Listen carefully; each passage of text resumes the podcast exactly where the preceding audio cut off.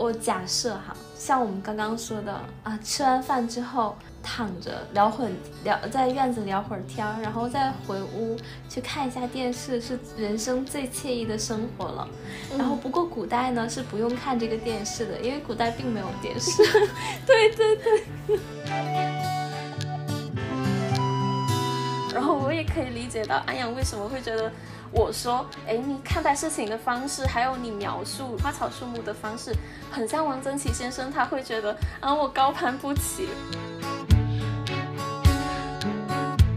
其实读着读着，我会觉得，哎，其实王曾祺先生他是有一个意识在的，他身为作家，然后身为一个专业人士的那个角度在。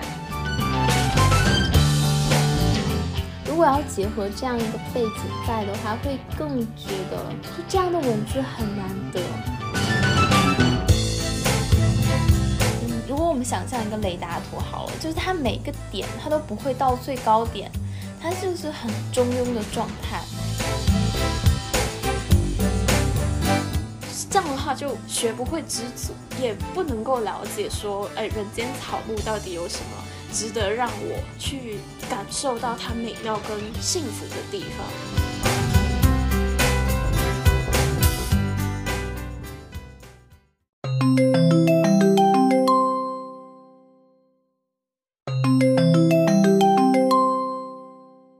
Hello，大家好，欢迎回到苏博比亚，我是安阳，我是子瑜。前两天子瑜突然跟我说说，呃，要一起读一下。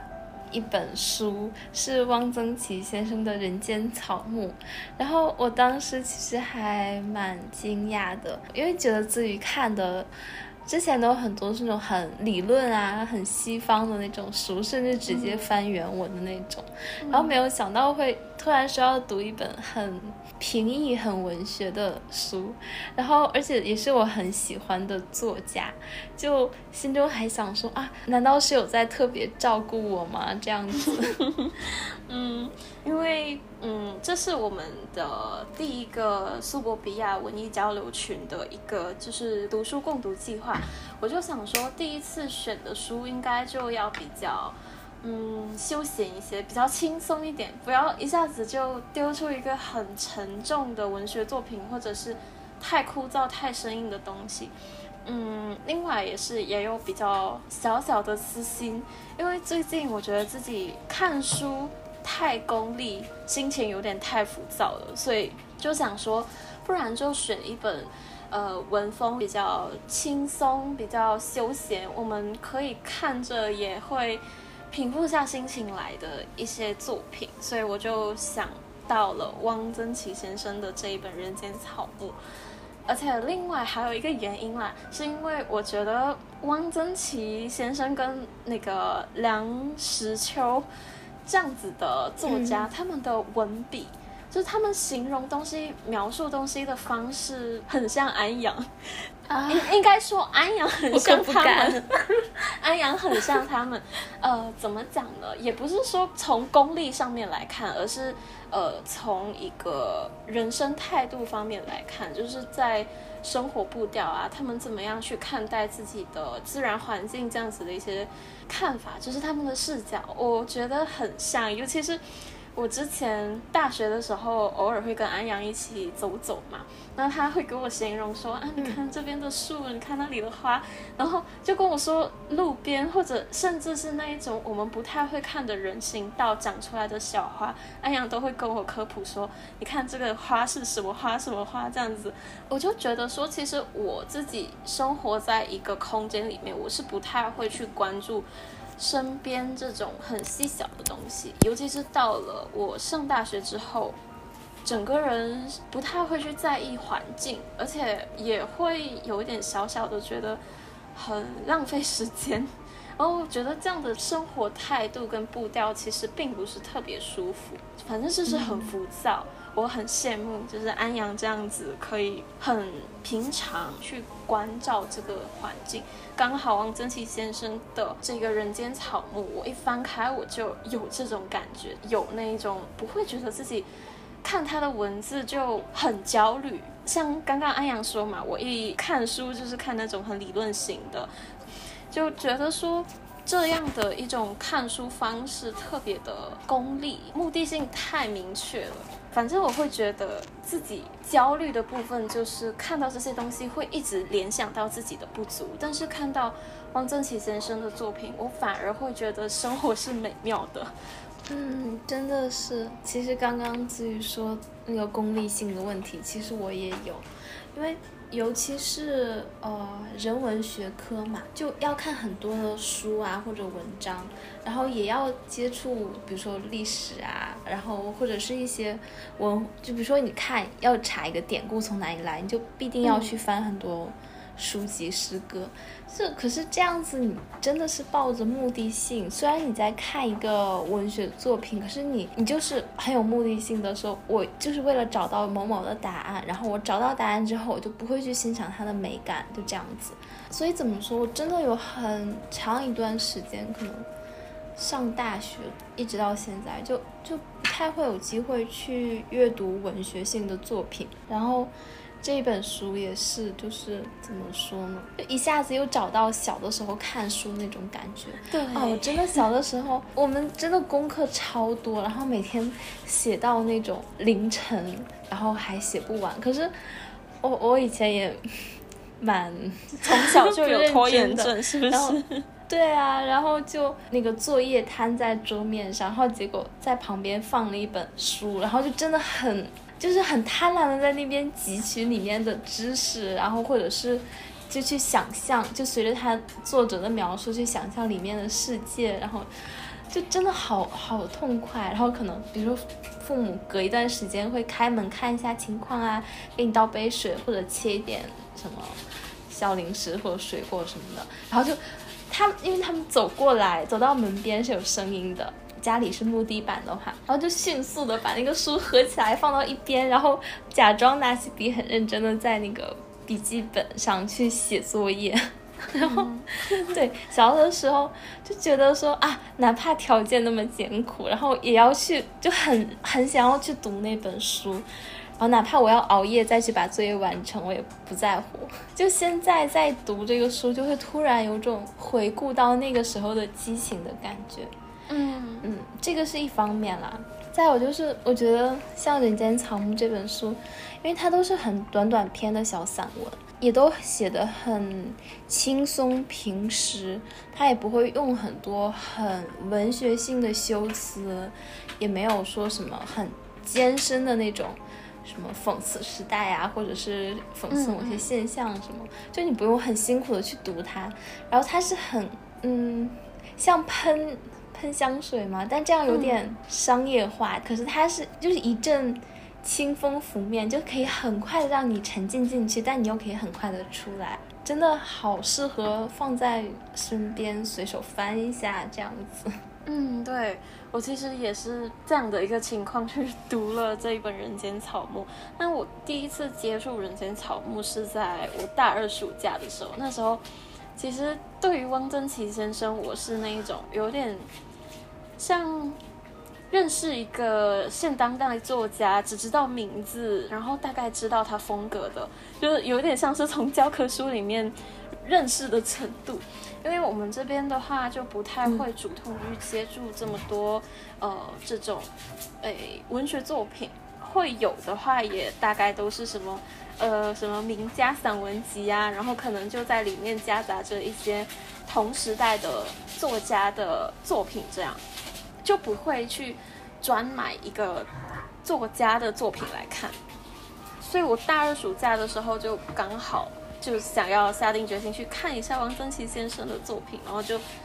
第一次就点到了《人间草木》这一本书，然后这期间从大二一直到现在，其实也没有一直去翻开呃这一些比较轻松的文集。那今天呢，嗯，就是。重新再去翻开来，也是因为啊，像之前讲的那样，生活步调太匆促了，所以就想要读这种比较写意的文字。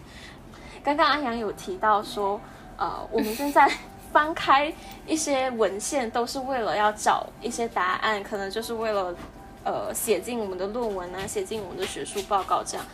这一点，其实我在看汪曾祺先生的作品的时候，有一点。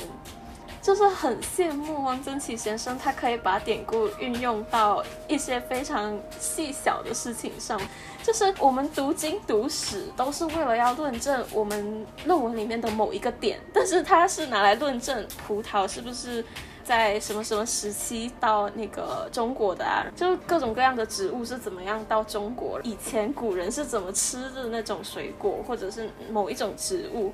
就觉得哎，这种典故居然被写到非常生活化的东西里面，就会觉得。你看，读书它不需要特别的枯燥，它不用那么的功利，它可以在我们的生活里面很随手就拈来一些典故，跟亲朋好友或者是晚辈说啊，你看葡萄就是从这个地方来的。我们中国什么时候开始吃葡萄？就是刚刚讲到的，你不会觉得读书是一件功利的事情，它反而是一个，就读了之后，它并不是要。即刻的把它换成利益或者功名的事情，它是可以融入到我们的生活每一个细节里面的。嗯，对，呃，因为之前跟自宇有小小聊一下嘛，然后自宇说觉得。就这本小说的感觉很像 李子柒和滇西小 哥的那种视频，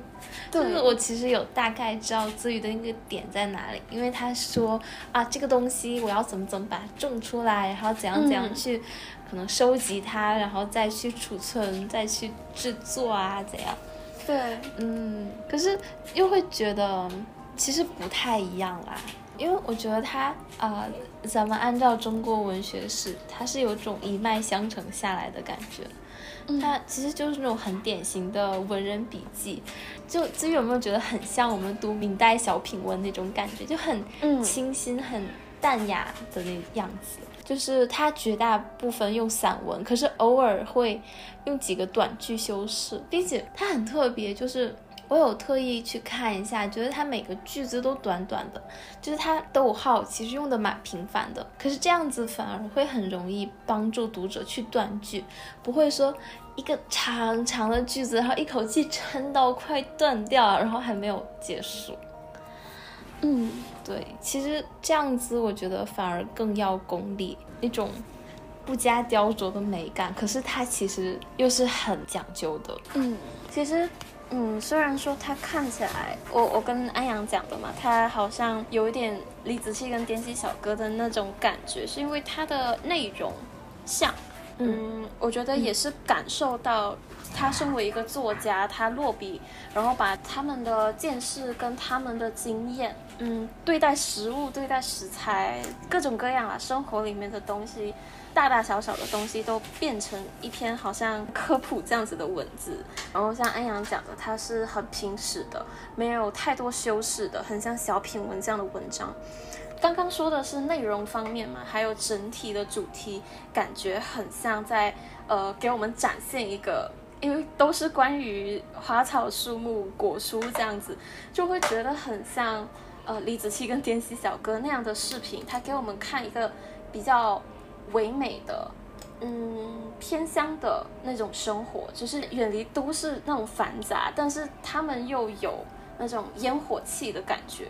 但是他的文章读下来，我可以知道说，呃，安阳说的那种文学性是什么？就是其实读着读着，我会觉得，哎，其实汪曾祺先生他是有一个意识在的。他身为作家，然后身为一个专业人士的那个角度在。尤其是那种不加修饰的文笔，它连贯下来的是很多的情感知识，然后也有它积累下来的那种文学功底。我在阅读的过程啊，觉得我感受很强烈的这一点，就是哎，如果我能够像他一样去写文章的话，我会觉得特别的向往。然后我也可以理解到安阳为什么会觉得。我说，哎，你看待事情的方式，还有你描述花草树木的方式，很像王曾祺先生，他会觉得啊，我高攀不起。我，嗯，也可以大概知道为什么会是这样，因为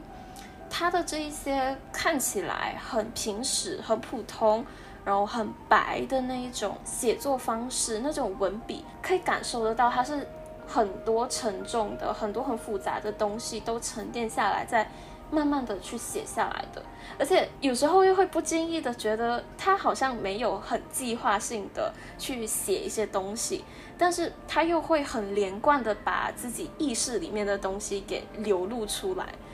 嗯，觉得他的意识是穿插在，然后他的这一些知识点都是穿插在，他看起来很一般，然后好像很日常的这一些文字之间。就好像你在跟一个很有知识的老爷爷，那个老爷爷非常的和蔼，跟你说了，嗯，菜要怎么种啊之类之类的，但是突然又丢了非常多的知识点给你，你会有点消化不及，你得要重新认识这个爷爷，你才能够搞清楚，哎，他刚刚为什么要说这一段话？嗯，对，但这边我一定要补充，就是他。比如说，虽然有很多知识，可是它比那种农业这种专业书籍来说，它又有一点就是不求甚解，就是他听说是怎样就怎样了，他可能看到别人种，然后那他就这样说，他未必说是一个经过总结出来，然后很。能够被证实有效果的东西，只是说他见多识广，然后博闻强识，然后就这样子记下来了。这是在专业知识方面，他也说嘛，什么去昆明啊，然后去什么天山，然后天南海北哪边都去过。可是他记载他的见闻，但是比我们现在流行那种旅行文学，或者说。俗一点的那种旅游攻略，它好像又没有那么夸耀那些景点，或者说强调那种异域风情。他更多就是还是在关注说，呃，他的关注点不是那些地方的特色是怎样，而是说他自己到那些地方的感受是什么。就是他的关注点还是在自己本人那边。然后是通过他的这一双眼睛，然后去看到的当地是怎样，然后他也会对当地会有一个什么评判。就比如说，我记得他在里面提到过好几次，说说啊一个什么什么东西，然后北京叫做什么什么，然后他会有个括号说啊这个很俗的叫法。对 对。对，然后嗯，如果我们想象一个雷达图好了，就是它每个点它都不会到最高点，它就是很中庸的状态，所以这也是为什么我觉得虽然它内容很庞杂，可是你读下来又不会很累，就很像说夏天，然后搭一把竹的躺椅，然后就那么样。趁着那种有一点点暑气和燥热，然后就躺在上面。你躺在你爷爷旁边，然后拿一把大蒲扇，边扇风，然后边驱蚊子。然后那个爷爷就开始，可能吃饭的时候喝了一小盅酒，然后就醉醺醺的开始天南海北的，然后去那个给你夸，也不是夸耀，就是给你。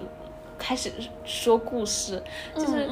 兴尽到哪里面就说到哪里，他也不会追求说细节的完美性。你就很小嘛，然后就就听着，然后你就会眼睛当中放光，觉得哇好厉害哦。然后你说什么都是对的，这样子。嗯，对。就他更多是一种心情的分享，真的。我其实对里面很多那一种食物的名称啊。有一点点困惑，他说到的那一些一些食材的煮法，然后它可以变成什么？有一些我知道，但是有一些就是换个名字或者是换个概念就不太理解了。因为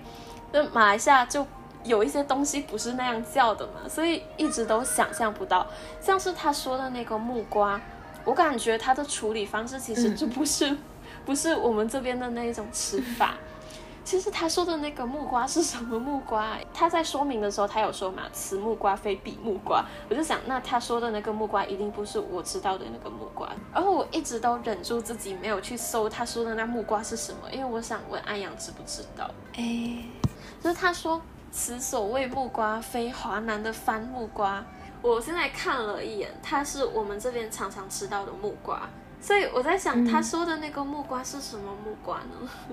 不知道哎，就他说他的家乡的木瓜是用来闻香的嘛。我那时候想象我们这里的木瓜就觉得很不可思议，那个木瓜放着虽然香，但是应该不久就会过熟，然后不能吃，就会反正它就会变成人家不喜欢的东西。然后就想说，这个他拿来作为书斋清供的到底是什么木瓜？对，因为至于你去看《集二季节的供养》第五篇《淡淡秋光》，里面也有提到木瓜。我看有人说，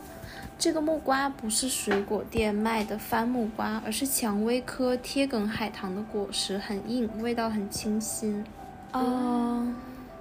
这个倒有可能，因为我记得，就北京就是有个地方叫元大都遗址。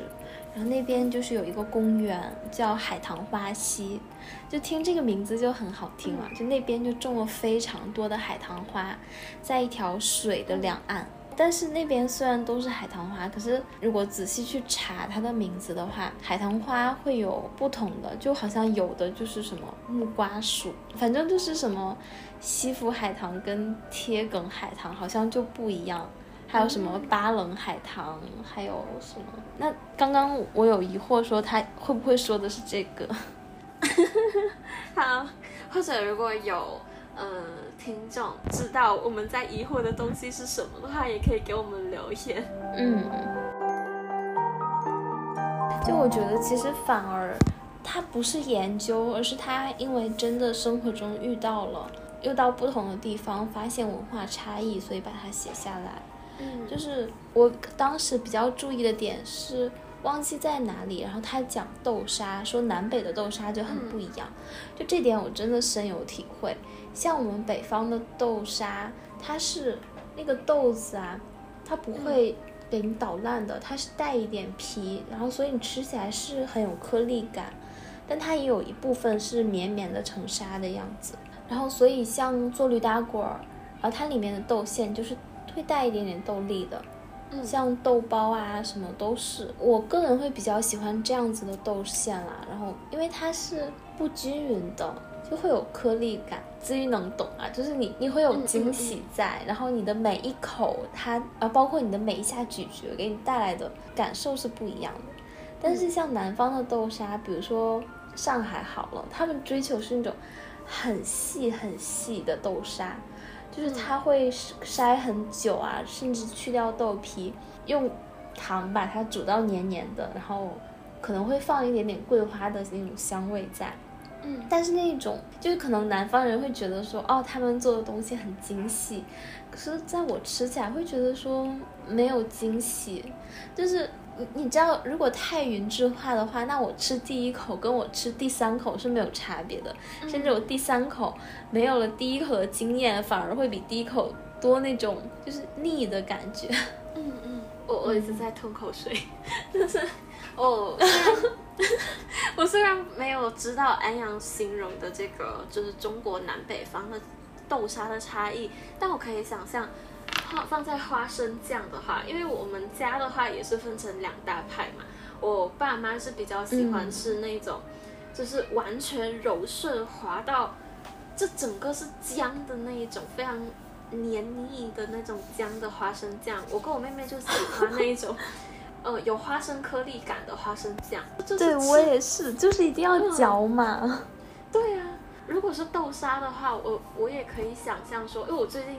在吃冰皮月饼，哦，对，就是想吃，虽然还没到中秋节，但就想吃了。然后我买到一家的那个莲蓉豆沙，它的冰皮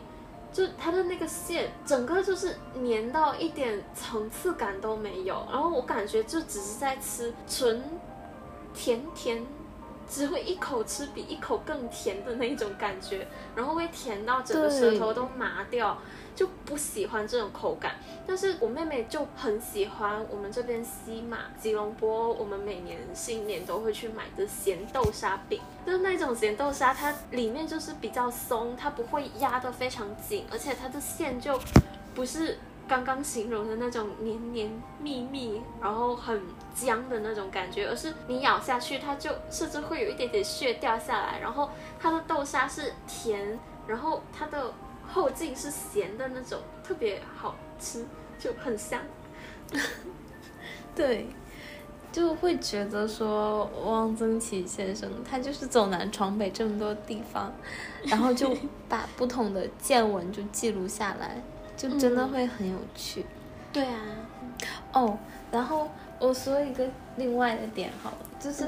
就他真的很幽默，虽然他用语非常的平实，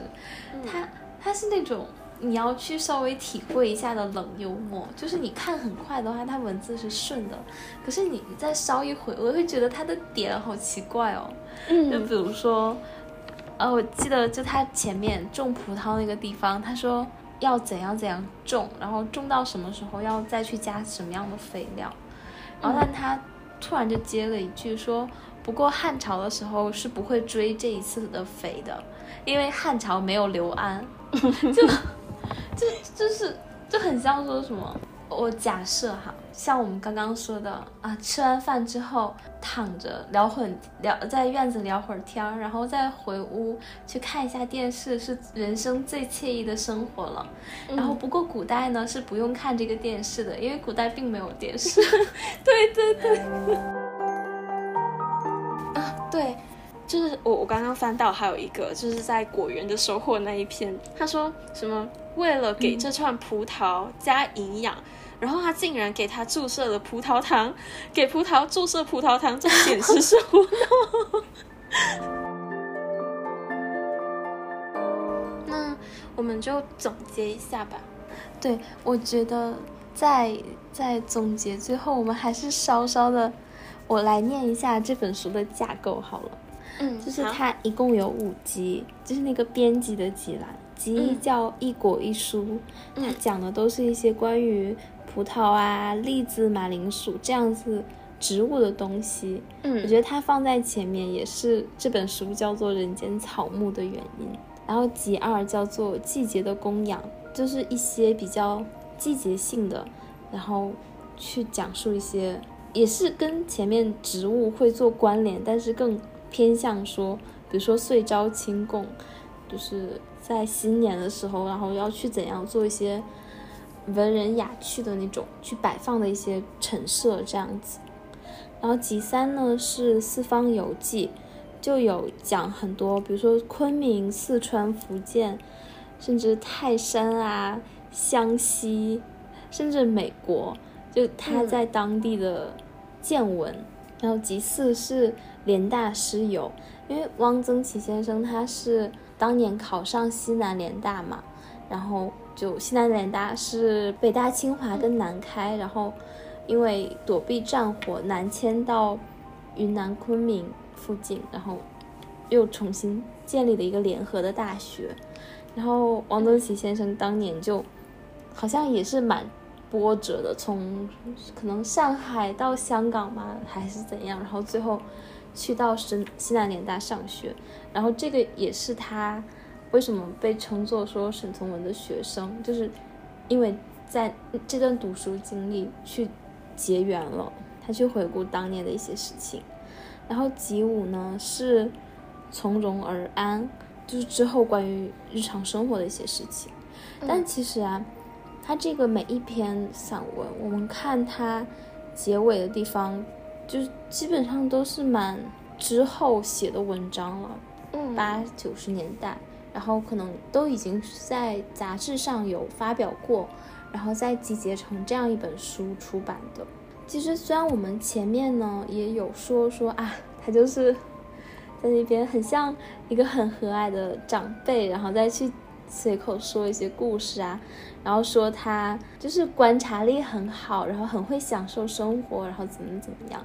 但是也就像子瑜说的，他其实背后有一种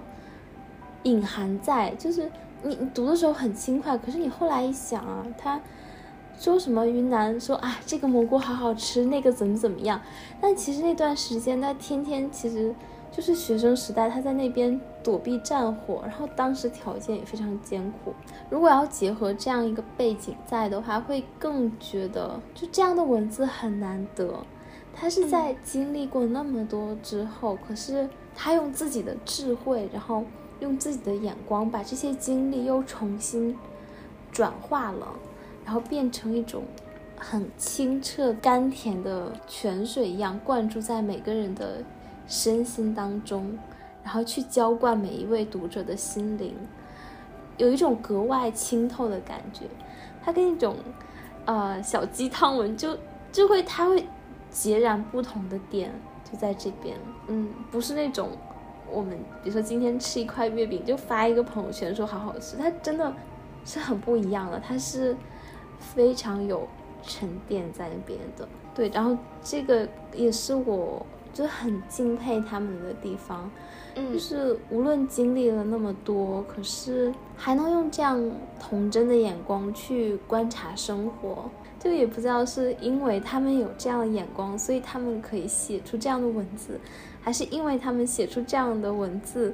嗯，啊，不说了，自己来好了。我其实就嗯，安阳觉得他很敬佩汪曾祺先生这样的作家，他是经历了很多磨难，然后在，但他可能个人在他的文字之间，他也不觉得，哎，那是个特别的磨难，我可以。拿出来怎么样怎么样的，或者是我就应该要把它怎么样怎么样。然后，可是我的话，我个人是很羡慕这样子的一个，嗯，也很向往他的生活态度。我觉得我从汪曾祺先生这边，就是从他的文字里面，我可以让自己在这个很功利、然后很浮躁的生活环境里面，或者是我自己给自己定下的很多的那一些。嗯，我一定要去达成的目标，让我变得非常的功利，然后也很激进，有一点像每天都让自己活在一个逼迫自己的就是那种心境里面。但是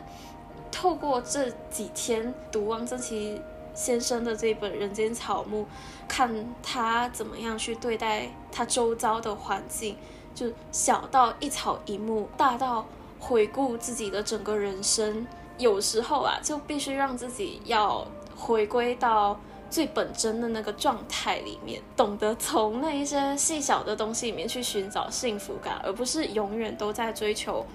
我可能认为一直要很用力去追求的那些东西。我觉得现在我们可能一直都在想着我们要的成功跟我们要的名利都在最终点，但是我们永远都把终点定到。很远很远的地方，而且永远都够不到。那这样的话，就学不会知足，也不能够了解说，哎，人间草木到底有什么值得让我去感受到它美妙跟幸福的地方。但其实我们看到的绿油油的草，然后看到小小粉粉的花，其实都是可以转化成正能量的，只是我们一般都不会去看它。但我就想说。以后吧，就是之后如果我在外面走走的话，就多看身边的东西，而不是只想着我要完成某一件事情。我觉得从汪曾祺先生的作品里面可以学到一种生活态度啊。然后在写作方面的话，也有一点点的感触，就是嗯，我现在翻开自己写的日记，就会看到自己每天都在给自己汇报，我今天读了什么样的。论文啊，然后我有没有对自己的开题有什么想法啦？然后每天都在自怨自哀的想说，哎，我这个怎么还没想出来？那个怎么还没想出来？我什么时候才可以再多写一篇论文？这样就觉得翻开自己的日记，每天都在看到自己在督促自己做，就是久了会形成压力的东西，但是。就像《人间草木》里面，就在他在描述那个栗子的时候，我特别喜欢他的某一句话，就是他说：“风栗子入《红楼梦》，身价就高了起来，然后他就哑了。”就我不一定每天都要想着我对什么，呃，就一定要去做什么非常高尚的事情，或者呃，认为高尚就应该怎么样。就是可能我想要我的日记里面多一些很。平时更生活化的东西，就一直在记录自己的精神状态，有时候会反向的让自己觉得很压迫。但是如果能够沉下心来，好好的去看待生活周遭的小事情，我会觉得翻起那个日记会，嗯，更多的情绪，而且那个情绪会让我觉得很开心。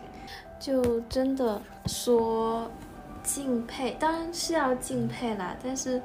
如果只说敬佩，其实反而辜负了这本书的心意。作家其实给我们提供的是每一个人都可以达到的一种境界，就不是说你向前冲多远，然后进到多高才怎样，而是反过来反观自己内心，反观日常当下的生活，然后依然会有很多的趣味，可以收获很多的快乐。所以我觉得就把这种内在的观察延续下去，就不仅在这本书当中，然后也要落实到我们的生活当中。嗯，对的。那我们今天对汪曾祺先生《人间草木》这本散文集的，嗯，算是读后感吧，就说到这边，我们下一期再见，拜拜，拜拜。哦，我要。花絮做个小宣传吗？你要做什么小宣传呢？就是抽奖 啊，对，要好，我自动拍个板。花絮，嗯，那因为我跟子宇真的太喜欢这本书了，然后也觉得非常适合大家日常阅读，所以我们决定做一个粉丝福利活动，就是大家可以。简短发表一些关于这本书或者关于汪曾祺先生其他文章的一些想法、心得，跟我们一起交流。然后关注我们的平台，转发贴文，或者在我们这期节目下面做评论，我们就会抽出两位听众，然后赠出这本书。想要通过这样的方式跟大家一起分享我们对于这本书的喜爱，跟对日常生活的。平淡的喜悦这样子，对。那其他地方的听众也可以参与抽奖，不管是在喜马拉雅的专辑、我们这个节目单元下面留言，或者是 IG、Facebook 这两个我们都有在经营的平台去留言啊，我们就会在各个平台的留言下面呃汇集起来，然后再抽出两位嗯听众，给两位听众发《人间草木》的这本散文集。嗯，好，欢迎大家多多参与，谢谢。嗯，对，谢谢。嗯，那这今天呢？哎，没有没有没有，可以自己来吧。没有没有没有，不要不要。好。